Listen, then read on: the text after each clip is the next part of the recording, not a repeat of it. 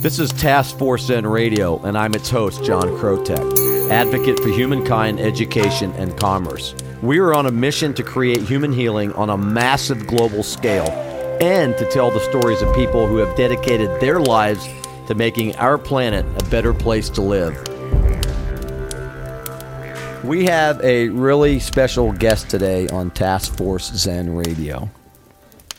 It's a person who I've been talking to for several weeks. I met her through a mutual friend, I do believe, on LinkedIn. Her name is Jennifer Whitaker, and it is the English spelling, um, not the German spelling. I just was schooled on that and I learned something already. Now, Jennifer is a very special person. She is an empowerment strategist. And you might be thinking, whoa, what does that mean? We're going to find out more about that and what that means. She really has a heart of gold, bigger than the entire planet. And she wants to help fellow human beings, men and women, young people, older people, people everywhere that may need help through these transitions in their life when they feel doubt, when they feel lost, based on whatever reason. Jennifer wants to help people navigate through that and empower you. She's got so many credentials. I got to tell you her her credentials is like the Declaration of Independence. There's a lot here. So this person is a person that is on a serious mission. She's got a BA, an MA, an MLT, an MNT. I'm not even sure what those all mean, but what they do mean is somebody that's very sincere about learning the skill sets to take people to the next level in their lives. She has training in somatic experiencing, compassionate inquiry, myofascial release therapy. She's got like 100,000 hours in that. Craniosacral therapy, NLP, neuro linguistic programming, Reiki, which has been around forever, subtle energy and therapeutic touch, energy psychology, energy medicine, shamanism, aroma, aromatherapy, which has also been around for centuries. Um, all of these things are modalities and subject matters that don't really get or they're beginning to get the uh, exposure that they need. And people like Jennifer, who are on the cutting edge of these innovative and traditional modalities, is a person you want to know. She is also a certified instructor for the Body Language Institute. And body language is something that I don't know much about, but I'm sure I'll learn more. She has taken NICA or NICABM courses on depression, anxiety, shame, anger, never feeling good enough, avoidance, and perfectionism. I know a little bit about a few of those subjects. And not only does she do these things prefer- professionally, she also has a lot of other things that she does in her non professional life. She loves to read nonfiction topics, you should have known.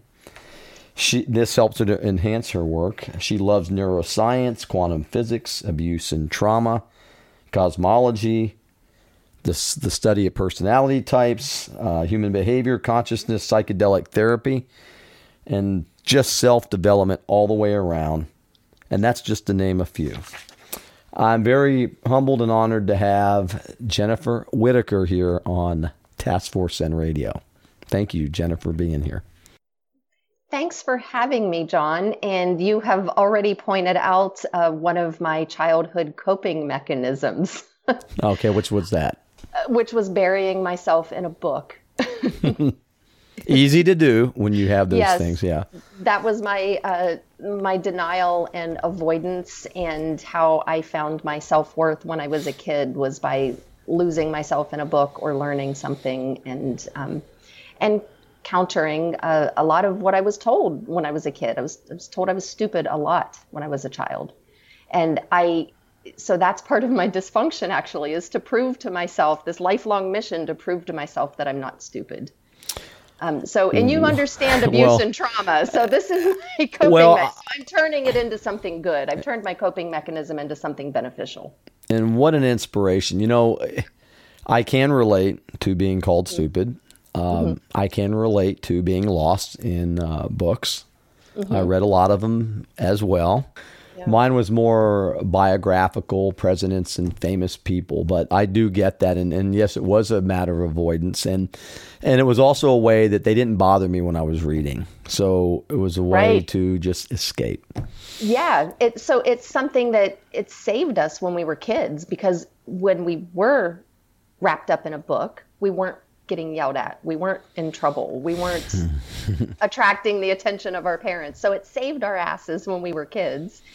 And then when we when I got to adulthood, um, I turned it around and I started um, using my love for learning because I really have developed a love for learning, and I love to teach as well. And um, I turned that into trying to figure myself out so that's where a lot of my credentials came from was me seeking um, relief for the anxiety and that generalized depression and overwhelm and all of those confusing feelings that I brought from my abusive childhood into adulthood. So I was trying to sort that out and that's where so many of my credentials came from was my own journey into self-help and healing.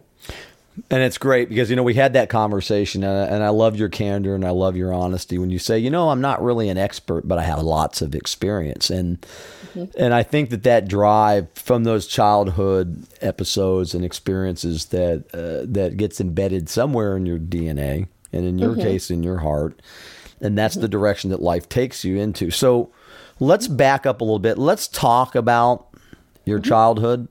Okay. Tell us a little bit about you and your family and, and were some of the roots for some of these things that has spawned into such magnificent work. Let's mm-hmm. talk about what, what was going on in your household. Okay. Um, well, when when I was born, um, I I was born into a family where both of my parents were abusive in very different ways. Um, my mother was passive aggressive, and she had the the type of personality where um, she would triangulate. So she never went to my father when she had a problem with something in the marital relationship. She would turn to her best friend and talk on the phone for hours or she would, you know, call her mom or her mother-in-law and talk on the phone and and get other people involved and get people on her side before she would approach him. She needed to have that little army behind her. So that's that's passive aggressive. That's triangulation. That's not Do we have the same mother? Do we possibly and and she was also the the type of person that would mutter things under her breath that only you could hear mm-hmm. and then if i would speak up and retaliate because i was a, a, child at the time if i would speak up and retaliate and you know get her to try to leave me alone then i ended up being the bad kid i ended up being in trouble because nobody heard the little biting remarks i am confident, like 100% confident. She used to do this to my father, and my father um, has a level of patience to an extent. And so he he would hold things in. He doesn't know how to manage his emotions um, in a healthy way either. So he would hold things in, and it would just build up steam and build up steam and build up steam until he would go into this explosive rage and just blow up. Yeah. So it was this constant cycle in our house. Sometimes it was every few weeks there would be blow up. Sometimes a few months would go by. And the the calm in the house, a happy, calm evening was really uncomfortable because as, as a child, I didn't consciously know this, but you could you could feel it in your bones. You know how when you can feel a storm is coming? Absolutely. Um, it, it was the same thing in my house. You could just feel that the storm was building and it was coming.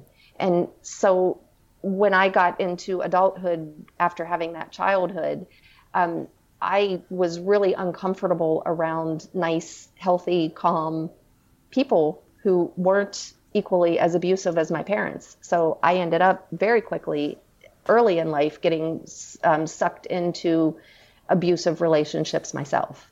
Like my high school boyfriend was abusive. Um, you know, the uh, my my husband, my ex-husband, he wasn't the healthiest person to be married to, nor was I at that point in life. I mean, I was just a basket case. So um, I've come to learn the value of uh, understanding our emotions, what our emotions are trying to communicate to us. Because once you go into the study a little bit of emotions and figure out what they're trying to communicate to you and what they're trying to do, then the emotions don't take over and start to control your thoughts and behaviors. And that's been really a relief. And I've learned that um, in my adult life, and that's really helped me turn things around. And it's been a combination of all these credentials that have helped me do it. Because some of them were more successful for me, others not so much. Some of them um, I didn't find a lot of benefit personally. And when I share them with clients, my clients find benefit in them. So I keep all these tools, even though some of them I might I might not use myself. They're so valuable, and it it takes a different tool set for everybody to get through this. I think that's a great point, Jennifer, because you know, and I've said this to people myself. You know, you know, read a, there's there's lots of self help programs and books out there, and I always say, you know, read them. You know, gain knowledge, and and if you see a program that works for you, use it. But it doesn't necessarily mean that you have to adhere to everything that you read, because if you exactly. make a mistake, which we all will, you, know, it, it, starts that cycle again, and it's oh, it doesn't really work, or oh, I'm never going to make it, or, or or like you you mentioned earlier, I'm stupid and I can't do it. Mm-hmm. If there was one word that could sum up that type of childhood, what would it be? One word. Um, if I say, "How did you grow up?" What would be the one word? That would say, hey, this is how I grew up, that would identify with that type of trauma because it is trauma to mm-hmm. grow up in that environment and it becomes embedded. Yeah, it does. It does. Um, the word that comes to mind is pretty obvious dysfunctional. there you go. Well, you know, my, mine was very yeah. close. Mine was confusion.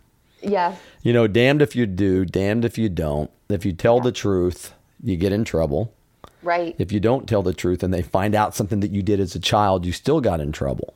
Mm-hmm. And so confusion, dysfunction, yeah. all these things, you know, and then you go into carrying on the family tradition because obviously right. your parents picked it up somewhere. And mm-hmm. sooner or later, somebody comes along, like a person like you, and mm-hmm. says, Enough is enough. I'm not going to continue this cycle of, as we've commonly called it, bullshit. Right. And I'm glad that you said what you just said because it's so easy to pass this on to the next generation and not know that we're doing it. We don't intend. My I don't believe that either one of my parents intended to not only be dysfunctional, they certainly, I don't think, intended to pass their dysfunctions on to me. Um, they didn't have the skill set themselves. And when I look at their parents, it's no wonder that they didn't have the skill set. I mean, my mom's mom was one of my abusers. And now my dad's parents, um, I remember them fondly from when I was a child, but they, you know, they both died when I was relatively young. Yeah. I, you know, I, I was seven when my grandma died and 13 when my grandpa died. I was also 13 when my mother died. So that was a rough year. But anyhow, back to the um, how things get passed down that has to do with our implicit memory. And implicit memory, the first three years of life, we are learning so much information, but our brain, our cognitive brain, is not online yet. Very few people have memory recall before age three. Hmm. Um, and it's roughly age three. It's somewhere in that three to four range where the average person starts to have memory recall. Some people will have these little memories or little flashes of, oh gosh, I remember this when I was two, but they very rarely remember big chunks of time or big chunks of things that happened prior to that. And part of that is because the hippocampus is not fully formed um, until about three and a half years old, and the hippocampus is um, really important whenever it comes to memory recall.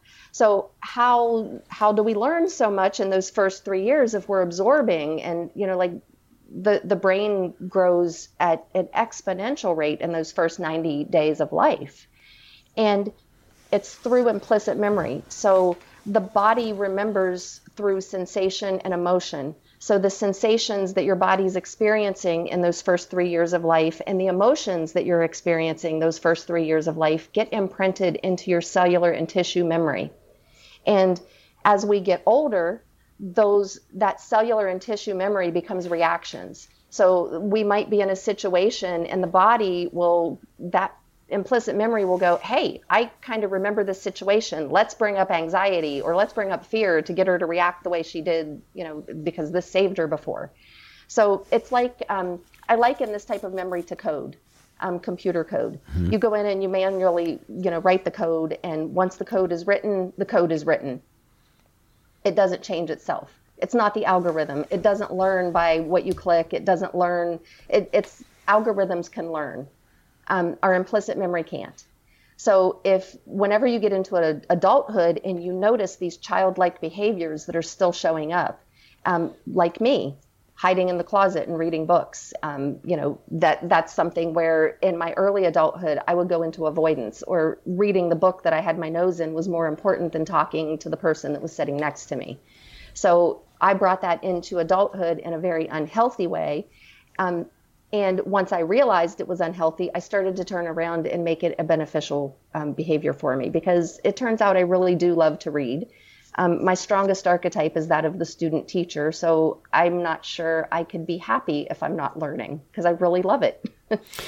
and um, so, but anyhow, uh, we can change our implicit memory in adulthood.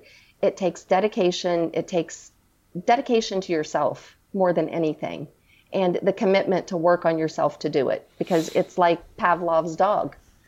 Um, you know, if, if you treat yourself or if you treat a dog the way you would treat yourself, that dog's going to be horribly misbehaved.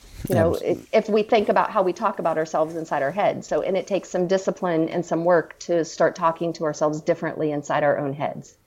And that's paramount in getting better. And helping, I'm and I'm glad ourselves. And I and I agree with you wholeheartedly. I'm glad you pointed that out because you know we've talked about it doing the homework and mm-hmm. and doing the homework does take a commitment. You know, we've yeah. talked and mentioned rock bottom. You know, when you reach rock bottom and you know yeah. where does that take you there's only one place to go but in order to do these things and you and i know we've talked about this how there's so many programs and books out there and tell you how easy it is Mm-hmm. Just, you know, just change your, just stop right where you're at and just change this thought process.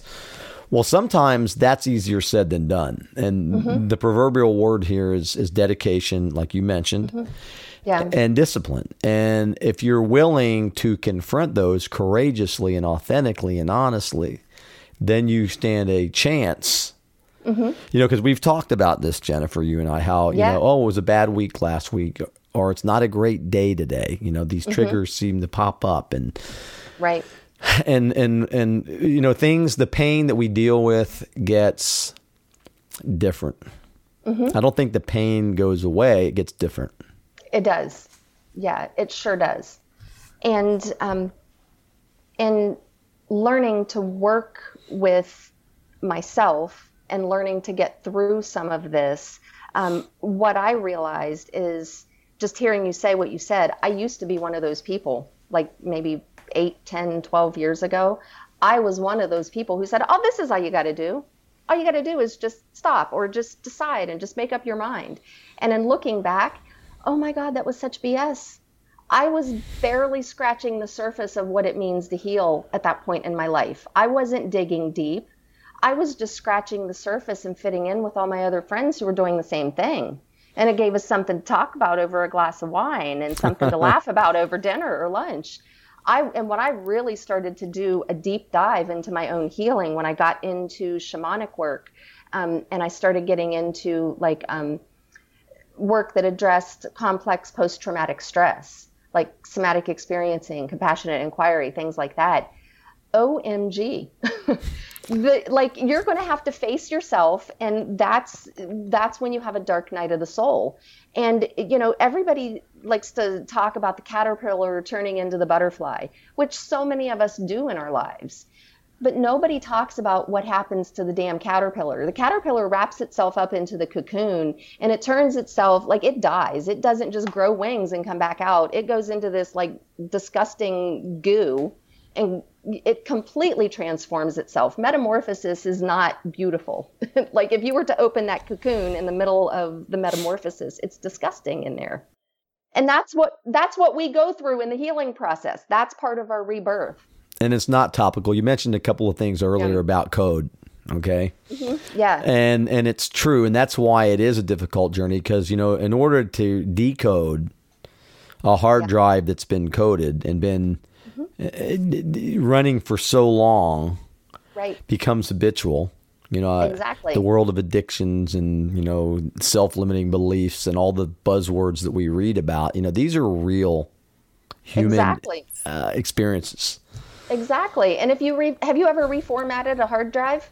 Uh, It, it, I haven't, but I've read about it. Yeah, it's I not have. easy. Yeah, I have reformatted external hard drives and I've reformatted my laptops before, and you just have to brace yourself for all the shit you're going to lose. And that's exactly the same thing you have to be willing to do as you step into transformation. You have to be willing to lose a lot of shit about your personality. Plain and simple. plain and simple. You know, one of the things, and this might you, I know you can relate to this, but anybody out there listening, you know, one of the things that was the byproduct of traumatic brain injury for me was sleep deprivation, and I'm and with post traumatic stress, it's a it's a byproduct. Mm-hmm. And for literally five years, I got a minimum of maybe or a maximum of maybe three hours of sleep a night, in mm-hmm. any one period, and I found myself waking up at odd hours of the night and turning on every light and walking around in complete desperation. Mm-hmm.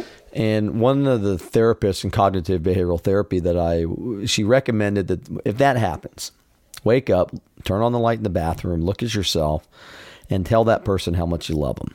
Mm-hmm. And I thought this lady, my therapist, is just nuts because I've never ever considered, oh, I gotta love myself, or what is she talking about? Yep. So even so, I was alone, you know, at that time. Anyhow, so I, I got up, I looked around. It was funny. I mean, not at the time, I guess, but I looked at myself and I said, "Hey, I love you." Then I even looked around the room, wondering, is anybody watching this? You know, mm-hmm. is this real? And over a period of time, I got to the point to where I'd love that person more and more and more. And you start, and I think when you just mentioned recoding the hard drive, that's some of it. These positive affirmations. Yeah, they're absolutely. Not, they're not cliche, they work. Right. Right.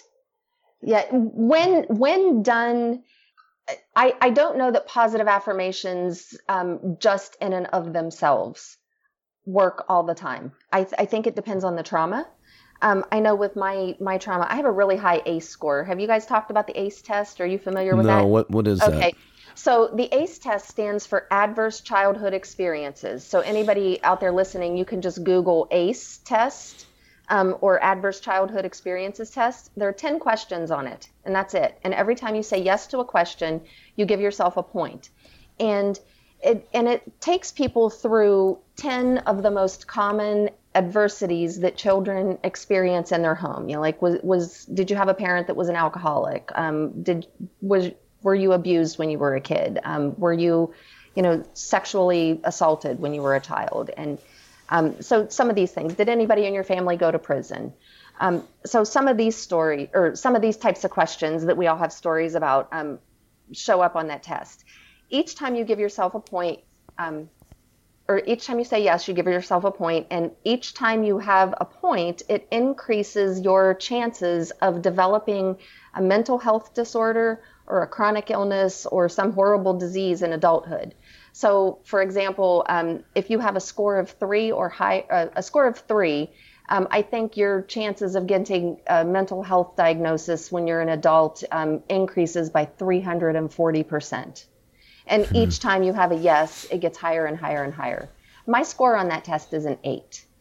They're questionable on one of them. I, you know, maybe I should be a nine. I'm not sure. I haven't had somebody like talk me through that question to find out if my answer is right or not.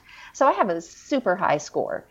And it really, like my sense of normal was so distorted. And in some, in some some ways it still is.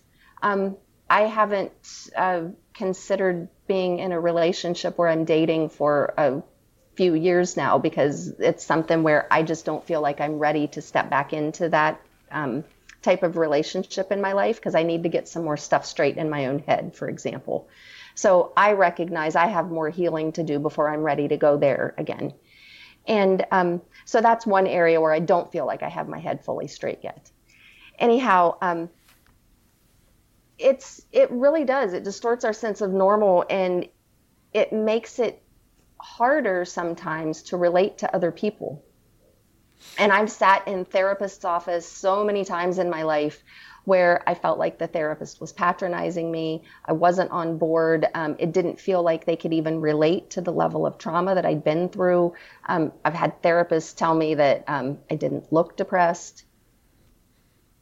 Like apparently, What's depression look like? yeah. I know there's supposed to be a look to it, or you know, or you don't seem depressed, or you know, you know, just stupid things. So it makes it, it makes it sometimes more difficult to find people to relate to um, whenever it comes to the healing process. Did you ever experience that, finding somebody good that you could relate to, you know, on that relatability? Absolutely. Factor? You know, you, you, it's like when you grow up in chaos, dysfunction, whatever you want to call it, confusion, you do have a distorted sense of reality. Mm-hmm. You know, is this normal? You know, like for me, I don't, you know, it, the show's about you, but for me, you know, what do you do when, when you're when you find out that your mom has had relations with your high school friends? Mm-hmm. How do you deal with that? That yeah. that's a trauma. I Maybe that's no idea. That's yeah, a point. I have no idea. But let me say this first of all. Thank you for sharing that. And mm-hmm. uh, but let's get real. You did manage. You're you were a mother, and you raised a child. Mm-hmm. You're always going to be a mother. Not were you are a mother. Right. And so you managed to raise a child even with all the dysfunction. Mm-hmm. You somehow had the fortitude or the common sense, the intelligence to know that you had a role to play. Mm-hmm. And how do you think any of those dysfunctional things affected you as a mother? And I would imagine you're probably a darn good mother. Can do you have any words on that? You think, or any insights into that? Um, I don't know exactly. I there was always this drive inside of me not to be like my parents were. And there were a lot of times in my son's life where I you know, when we would have some of these tough conversations that parents have with their kids, uh, like the drugs conversation, for example, um, where I came out of those conversations going, wow, I'm not getting any Mother of the Year awards for that. Um, and then I come as as he gets older and I get further on in life, I realize that I did the right thing and I had no idea I did. So let me give you an example of what I'm talking about. Um,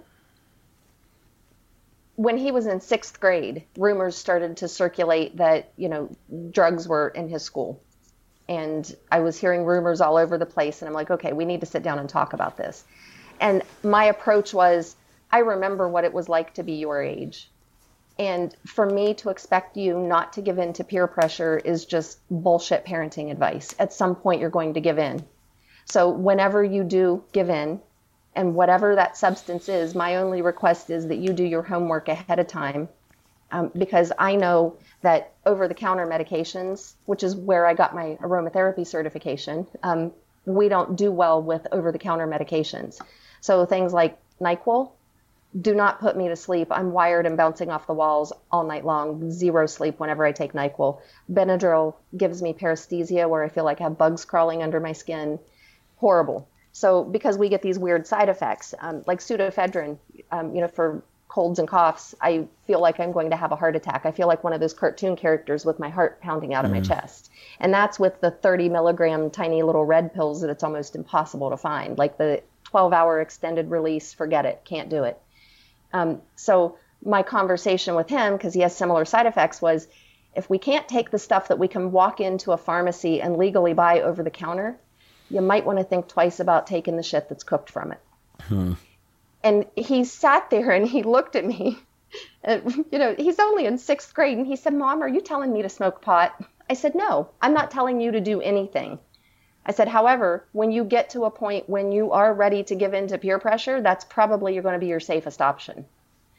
And I left it at that and I walked away feeling crappy for the next two or three months every time I would think about that situation and think about that conversation, going, oh my God, what did I do? Um, and I didn't realize it until a couple years later that by remembering what it was like to be his age and remembering how uneasy I felt around peer pressure. And I almost always gave in to peer pressure because it was more important for me to fit in than it was to stand up for what I thought was right whenever I was a child. Right. Because I didn't fit in at my house. I needed to fit in somewhere. So I, I always gave in to my friends so I could fit in somewhere in life. And that felt really horrible. And I remembered how bad that felt. And that was the only way I could relate to him. So it turns out that apparently that is a good way to parent because it's relating to your kids. Well, it's it's it's authentic. it's an yeah, it's authentic and honest. And you know, we talk about you just said the culture and fitting in, and you know yeah. how all human beings want to be accepted. We're we're communal animals. Um, mm-hmm. We're societal animals, and but what I think what's happened in cultural, I guess I don't even know what you would call it, but in being in the culture, I think that what we've what we managed to do is we lose the intuition, and in some of the the, mm-hmm.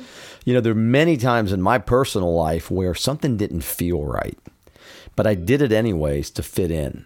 Yeah. Or or to to put that, you know, you talked, you mentioned the dark side of the soul. That's when you get to that rock bottom place, that real switch.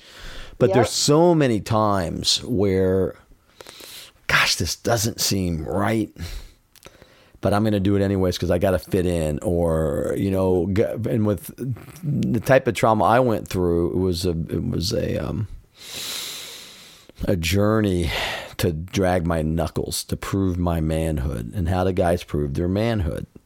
Um, and then what would happen is when you would become intimate with the opposite sex, mm-hmm. of course, it's nice, but the intimate part of it you know nothing about. You're just fulfilling this manhood role.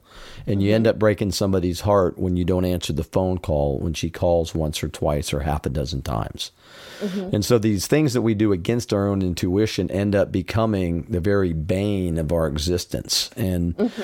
and then we become critical and all the things that we talked about that are not true begin to become self-fulfilling prophecies and this is also cliche, it seems these days, but it really isn't mm-hmm. because it's what happens. And right. how does intuition and all the stuff that you've done, Jennifer, how does intuition play into it? And do you have any, tell us the Jennifer Whitacre insight on intuition? Especially since you've done shamanism and, and mm-hmm. uh, psychedelic um, um, mm-hmm. things like that. Tell us how that works. Yeah, um, and I am a huge fan of intuition and getting in touch with your own intuition. And um, intuition is often called gut feelings. Um, there, and there's a difference. I I personally found it incredibly valuable to learn the difference between a gut feeling and a strong emotion. And that was it's so simple, and at the same time, it was a revelation whenever it was taught to me, and I figured it out for myself. So, a strong emotion, I had made so many decisions in my life based on my strong emotions. And whenever we're in a strong emotional state, we're not hmm. thinking because a strong emotion will shut down your cognitive brain. Doesn't matter if it's on the um, depleting and draining your energy side of emotions like anger or grief or depression. It doesn't matter if it's on that end of it or if it's on the other end where you get into like euphoria and love. Like, how many times have we fallen in love with the wrong person and barked up the wrong tree for how long? you remember that part in that movie, Romeo and Juliet? Have you ever seen the movie? Um, which version? well, the, the the original version, I, or you know, the I can't even remember the, but I remember it's funny, and this is just kind of a sidebar, but I remember the part of the movie where they're singing the song about the rose will bloom. Mm-hmm. You know, love will fade, and they're kind of like magically going around all the adults. Mm-hmm. And then they have this chance encounter by this pillar behind what's mm-hmm. going on. And when you talk about euphoria, and whoever the, mm-hmm. the, the director was, and these actors and actresses were just brilliant because they were able to show mm-hmm. that strong emotion and yeah. love, the feeling of love, and that love at right. first sight. And oh my gosh, everything, yeah. the world doesn't exist but that person. Right that's they were able to show that and I and I think that that's sometimes one of the strong emotions that mm-hmm. that can lead you down the non-intuitive path.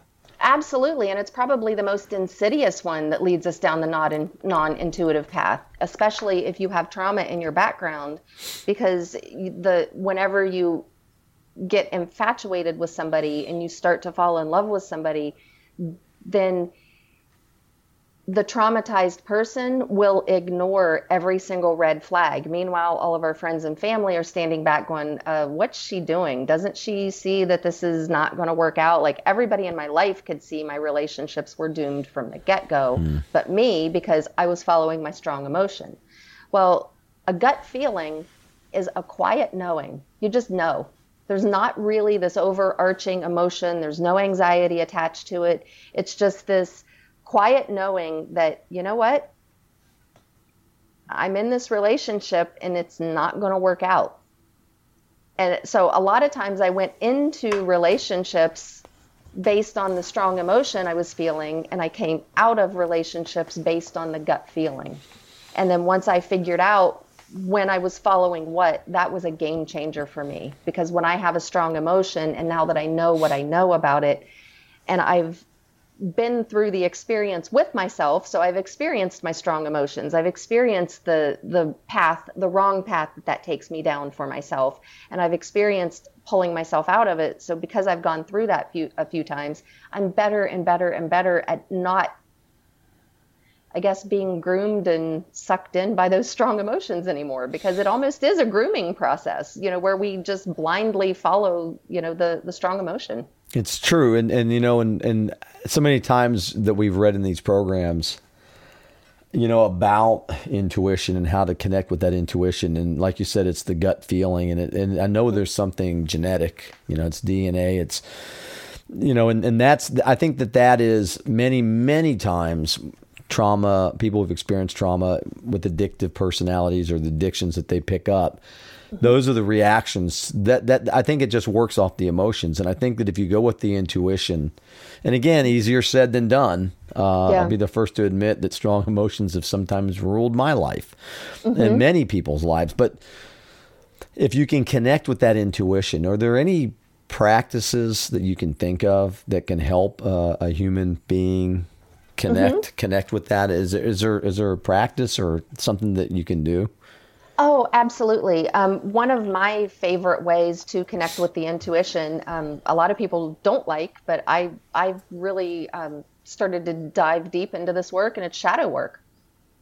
Um, and going into shadow work, which is learning to communicate with your subconscious, is essentially what shadow is.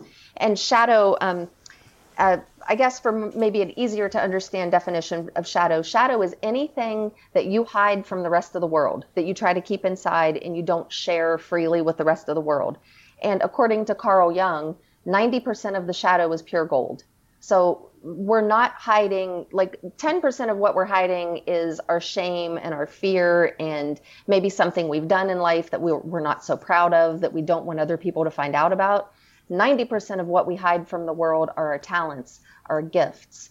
And I am so guilty of this because, again, I grew up with this belief that I'm stupid. I grew up with this belief that I'm not good enough, um, that I'm not capable. Those are things I learned when I was a kid. So, because I have this belief, things that I really want to go out and do in the world, I have held myself back a lot because I have bought into those beliefs. So I've stayed small and I've hidden some of my talents and I've hidden some of my gifts from the rest of the world. And I'm just now starting to bring them out um, through, you know, some of the stuff I talk about on my podcast and through my empowerment strategy program because it turns out that.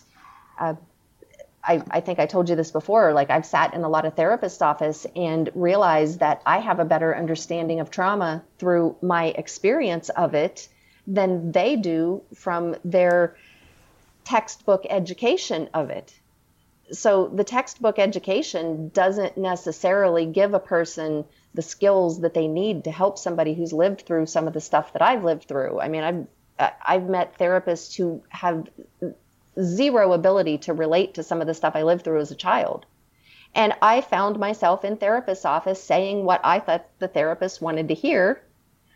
Or you end up therapizing yeah. the therapist, you know? Yes, exactly. exactly. Case study number 340. Right. Yeah right? Exactly. So those are ways that we hide from the world. I mean like i would go into my my therapist's office when i was younger and my shadow would take over and i would hide the real reason i was there and not be fully honest with my therapist about why i was there.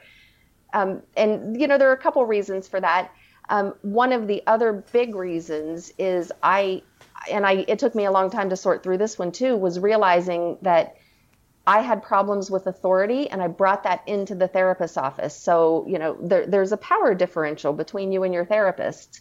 Uh, because you're going into your therapist's office and a lot of times they're they have a master's degree a lot of times a phd or even a medical degree if they're a psychiatrist so you you have somebody with you know years and years and years of education and because of the type of trauma I lived through, that was incredibly intimidating to me. So I was also a people pleaser. That was a an adaptive mechanism that I brought out of childhood. So you bring in problems with authority with people pleasing and that's where the dishonesty came from and me even trying to hide from my therapist. I was reaching out for help and there wasn't this safety or attunement. And that's one of the reasons I work as an empowerment strategist. I put a lot of thought into am I going to go back and get my PhD? Because I considered it for years.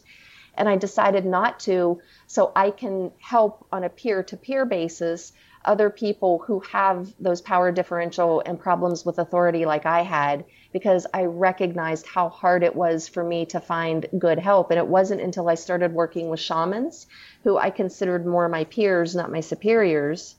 Um, not that they didn't have more or different education than me, it was the way they approached me in their practices. Um, they they were able to set up an environment in the the treatment room wherever we were working where I didn't feel like I was being looked down upon. They really knew how to set safety and attunement and really connect with me. That was a game changer and that's what I've been focusing on for the last several years is setting up that same type of environment for my clients who like me had problems with authority and who really held back with their therapists because they felt like they were being judged they felt like their therapists were looking down on them um, and it, somehow it it was up to me to get better so my therapist could feel good about his practice or her practice. Um, that never felt good. Like how they felt about themselves in their practice somehow hinged on whether I got better because they had a vested interest in my outcome. That didn't feel good either. Um, which was a little bit of projecting because not all therapists are healthy. no, it, it's and, and, and these are complex issues. You know, a couple of yeah. things that you hit upon number one is the honesty, the personal honesty and integrity, and, and being able to be candid and, and talk about such things. And I think that you have to talk about them. Yeah. You know, you talked about the shadow self, and you know, I'm I'm guilty of that too. There's been many times where I've been around professionals that I just told them what I thought they wanted to hear or whatnot. And right. one thing that you really, I think, is really cool is that a guy told me, you know, John, that when you're in that place, when you're not when you're beating yourself up and self doubt and you don't give to the world uh, those types of skill sets that can help people, you're actually robbing the world. Mm-hmm. And and I, when you said that, Jennifer, it just reminded me of that. That I, I like the way you said it. It was pretty eloquent. Ten percent is really not what it's about, and it's the ninety percent of hiding your skill sets that can really, mm-hmm. truthfully help others. And yeah. when you get right down to it, all human beings want to be accepted. Mm-hmm. We all Absolutely. want we all want to be loved. We all want to be cherished. Some people may not admit that, but come on, guys, let's right. get honest. Mm-hmm. Even as guys, you know, we have this persona we have to have, and you know, mm-hmm. and if you're weak, oh my gosh, heaven forbid. And it's and then women have right. a hierarchy too, and mm-hmm. but I, and I think it boils down to that honesty Mm-hmm. That honesty to get real, to be the one, like you said, we you don't want to continue on the family tradition. We can laugh about it now, mm-hmm. but it's still painful to think about of the years that maybe we were robbed. But we can't fix that. All we can do now is deal with today and and discover these skill sets and, and interconnect and create networks and mm-hmm. learn mm-hmm. as much as we can. But it does start with that honesty. Mm-hmm. Um, and I'm glad you pointed that out because if you're thinking about seeking um, help from a person like you or anybody out there that runs in these circles, if you will, if you're going to go and be dishonest, mm-hmm. then don't waste your time or your money. Right. Are there techniques that people can use to be honest? How um, does that happen? Techniques to be honest yes. is is that it's just doing it. Um, because when I was being dishonest, um, I was, I in in some cases I didn't realize I was being dishonest in the in the situation. I knew I was holding holding back, or I, I told myself the story that I just wasn't telling all the details of the story, or we'll talk about this today and we'll leave this part out. Um, so that's how my dishonesty showed up. It wasn't that I flat out lied. I left things out or um, skewed the details a little bit to you know make it sound better or different than what it really was um, and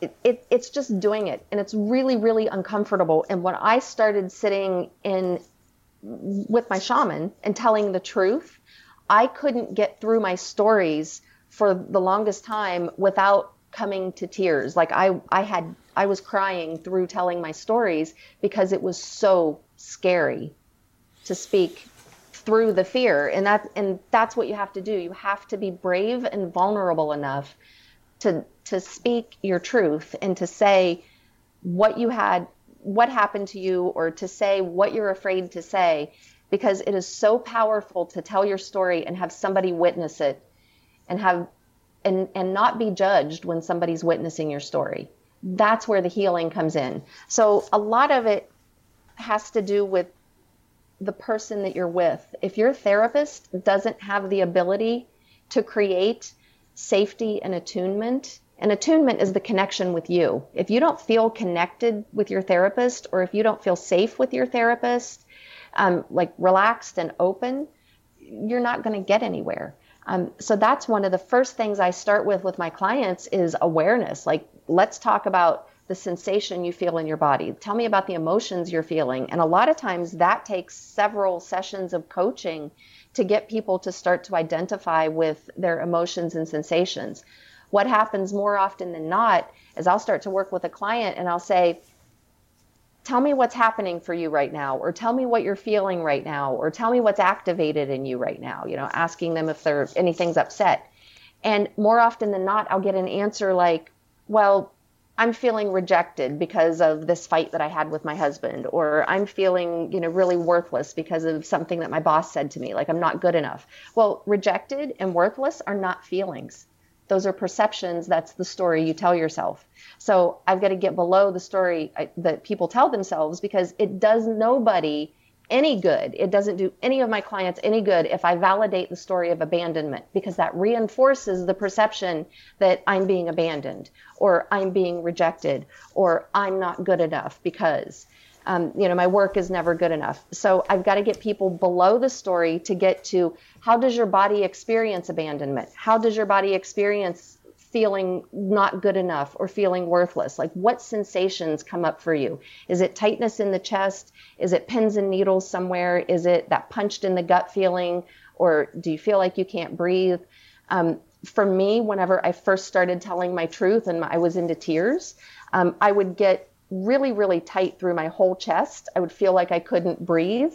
And I felt like it, there was nothing there, but it literally felt like there was a hand on my neck that was clamping down yeah. and it made it hard to speak. Like it i had the impression and i don't remember being choked as a child or anything like that. So i'm not sure where that came from. Um, and if that was a memory an actual tissue memory i've blocked out the cognitive memory if it is implicit. Um, so but anyhow my my throat would really constrict and it was difficult to speak when i was feeling that constriction in my throat. And i still i really had this patient person sitting with me who just gave me time and gave me space to find the words. And sometimes it would take a really long time to get my to get out what i needed to say. Um, and that's how i got through it was being allowing myself to be vulnerable vulnerable enough to say what i needed to say despite the fact that i was scared shitless when i was doing it. And i was like it was overwhelming fear in the moment.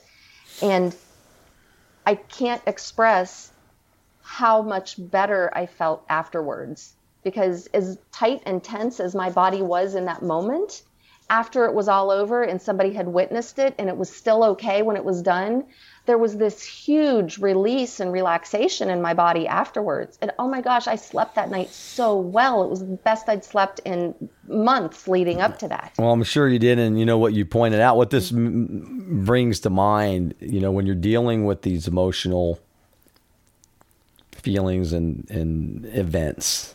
Mm-hmm that you've never dealt with in a in a therapeutic or a healthy way, which is mm-hmm. what therapy's getting at. It's going to bring that, and those mm-hmm. tears are are just years and years and years of pent up frustration and anger right. and, and, all of these right. feelings that you know you never had an opportunity to really experience a mm-hmm. normalcy. What's normalcy? But a normal emotional subset of experiences. I don't even know.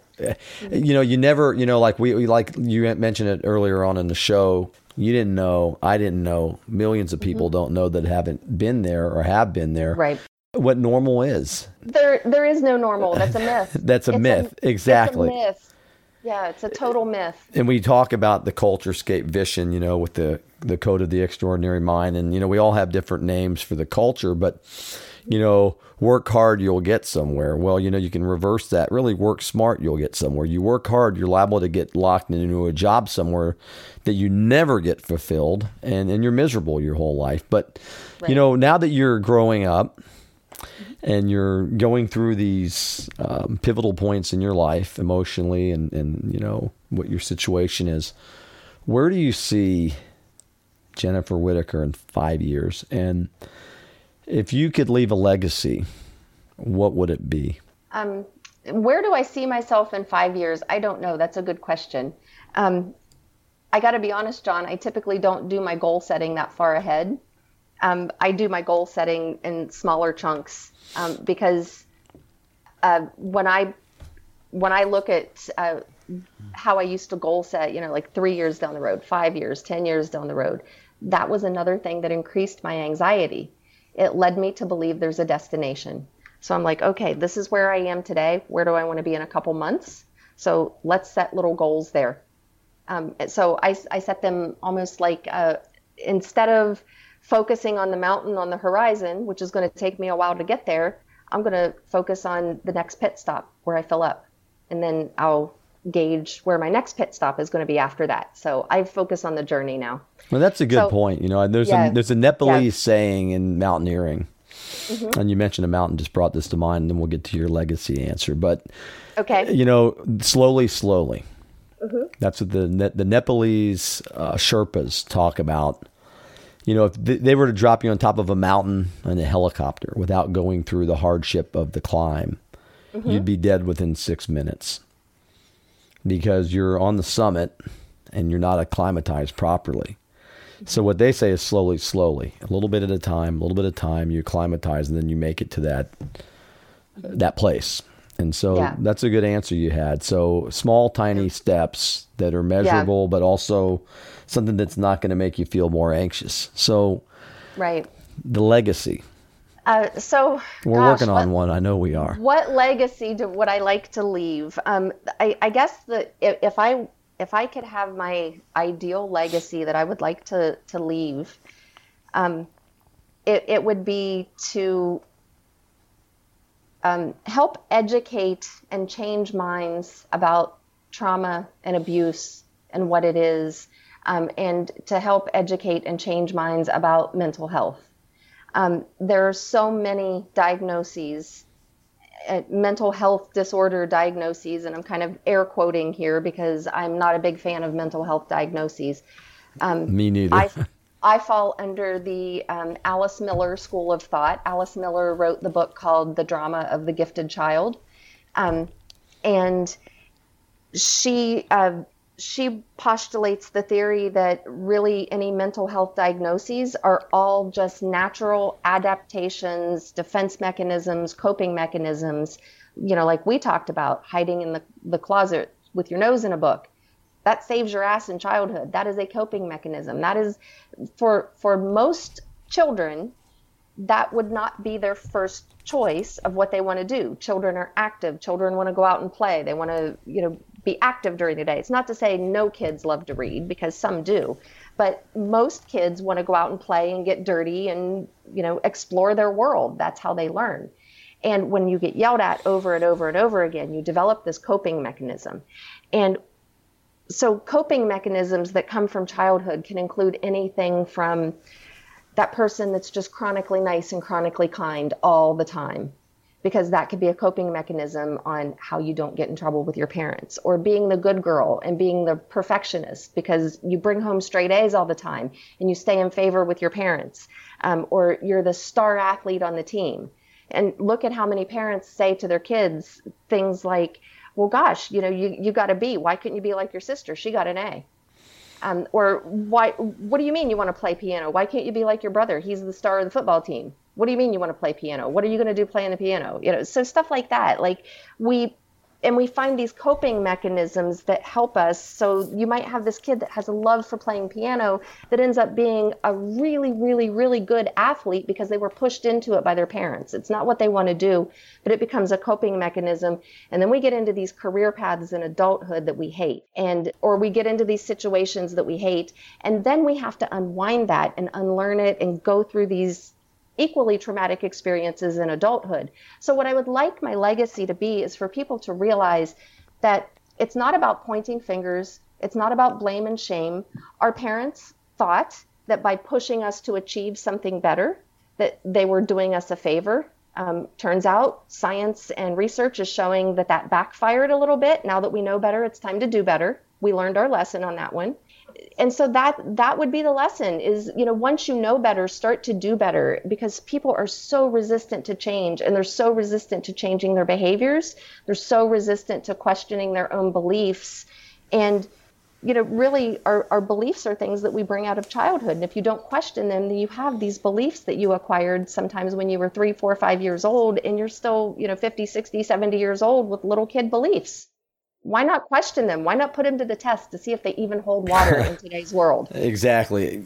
So that would be my legacy, like to get people to start questioning what they think, question what they believe, and stop pathologizing it and start to normalize it because these really are, if you want to talk about normal, everything we're talking about is more normal than the makeup and you know the the facade and all the other superficial stuff that people get into you know like the the workouts and the bodybuilding and the fingernails and hair and all that crap i don't i don't know i don't care about it you know it's kind of funny because one thing to play off of what you said there's the opposite to that too there's acting out mm-hmm. getting in trouble and the bad boy the bad girl yeah this absolutely. and that well you know if i'm stupid and i'm and i'm dumb and i'm, I'm just a troublemaker well why not yeah. play that part you know you know you're only you're only really para living or paraphrasing what your parents and those around you have taught you Exactly, exactly. And in childhood, it is so much easier to come to the conclusion that, wow, I'm not good enough. There must be something wrong with me. I must be the problem, than to conclude that, wow, my parents really don't have the skill set to be good parents and raise me the way I need to be raised. Imagine that, huh? And and yeah. and parent, you know, my parents don't have the skills to give me what I really need. They don't have the skills to get to know me on the level that I really need parents to get to know me on. And so kids, first of all, don't have the capacity to come to that conclusion.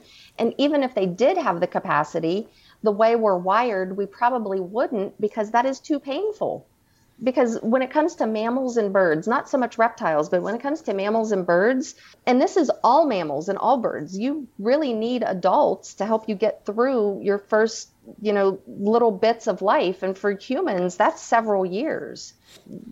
Most other animals, it's not quite so long because you know a lot of other animals are born with the ability to to walk pretty quickly, or birds in a you know few weeks can start flying. We can't do that so we need guardians, we need adults in our species, you know, full grown adults to take care of us.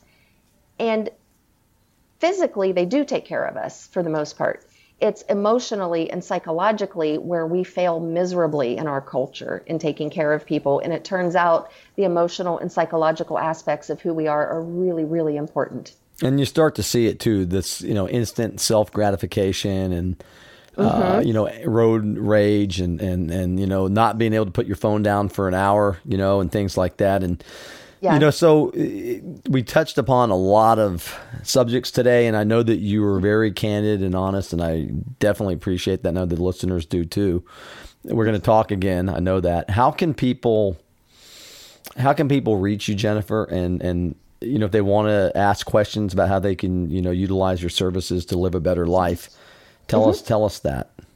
Um, my website is jenniferwhitacre.com, and it's Jennifer spelled normally with two N's and one F. Um, Whitacre is W H I T A C R E, so it's jenniferwhitacre.com.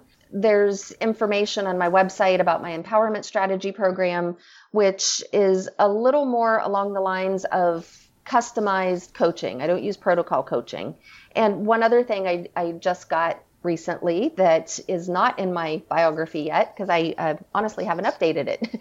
um, I'm now officially a HeartMath coach mentor. So if anybody's heard of the HeartMath Institute out of California, they are putting science to the woo woo. So it's uh, breathing techniques that are essentially an energy management system because the breath can be used to either restore your energy um, or deplete your energy. So, so many of us just in our daily lives, we breathe really shallowly, you know, kind of from the clavicles up. And the, the HeartMath breathing techniques can help teach you different ways to breathe that can help renew your energy and put you back into coherence. And there's a lot of science behind it, and I am really, really excited to be wrapping that into my program. Um, so it's yet another skill set and another set of tools I can add into the program. And I customize the program to the client that I'm working with. So it's kind of hard to explain because I customize it so much for people I'm working with. So, for example, um, I have a three month program, a six month program, because the work I do is really a deep dive. And if somebody wants to work with me on um, one of the programs, for example, we'll sit down and we'll talk at the beginning before we really get started and sort out what works best for you. That's a great explanation. And it's so valuable to have somebody that really cares about what they're doing. And obviously, what you described today mm-hmm. speaks volumes about you as a person and about your abilities, especially with all the tool sets and all the things that you keep adding to it to at least find different methodologies. I don't know if I want to use that word, but you know, practices. You know, thank you for being here. We're going to we're going to carry on the conversation and uh, down the road and i know that we're not done i appreciate you as a person and being on our show today and ladies and gentlemen who are listening anybody out there uh, you know you can tell Jennifer is a person that you want to reach out to if you if you need the help. And and I can tell you she has the skill sets and the desires to to help you and gosh, life is good, isn't it? Mm-hmm. Yes, it is. So it is. You all have. Thank you for pointing that out. You all, everybody has the power to change, and it's important. Mm-hmm. And change is like the caterpillar that you described in that chrysalis. And but when it's all said and done, and you get all the sticky goo, as you put it, off of you, imagine how you can take flight. And we can use this analogy and how beautiful it's going to be. And yeah, I appreciate you. So thank, thank you. you. I appreciate you too, John. Thank you for listening to this episode of Task Force Zen Radio. Through education, we will raise global awareness, create more balance, perpetuate human healing, and diminish suffering in our world because humankind matters.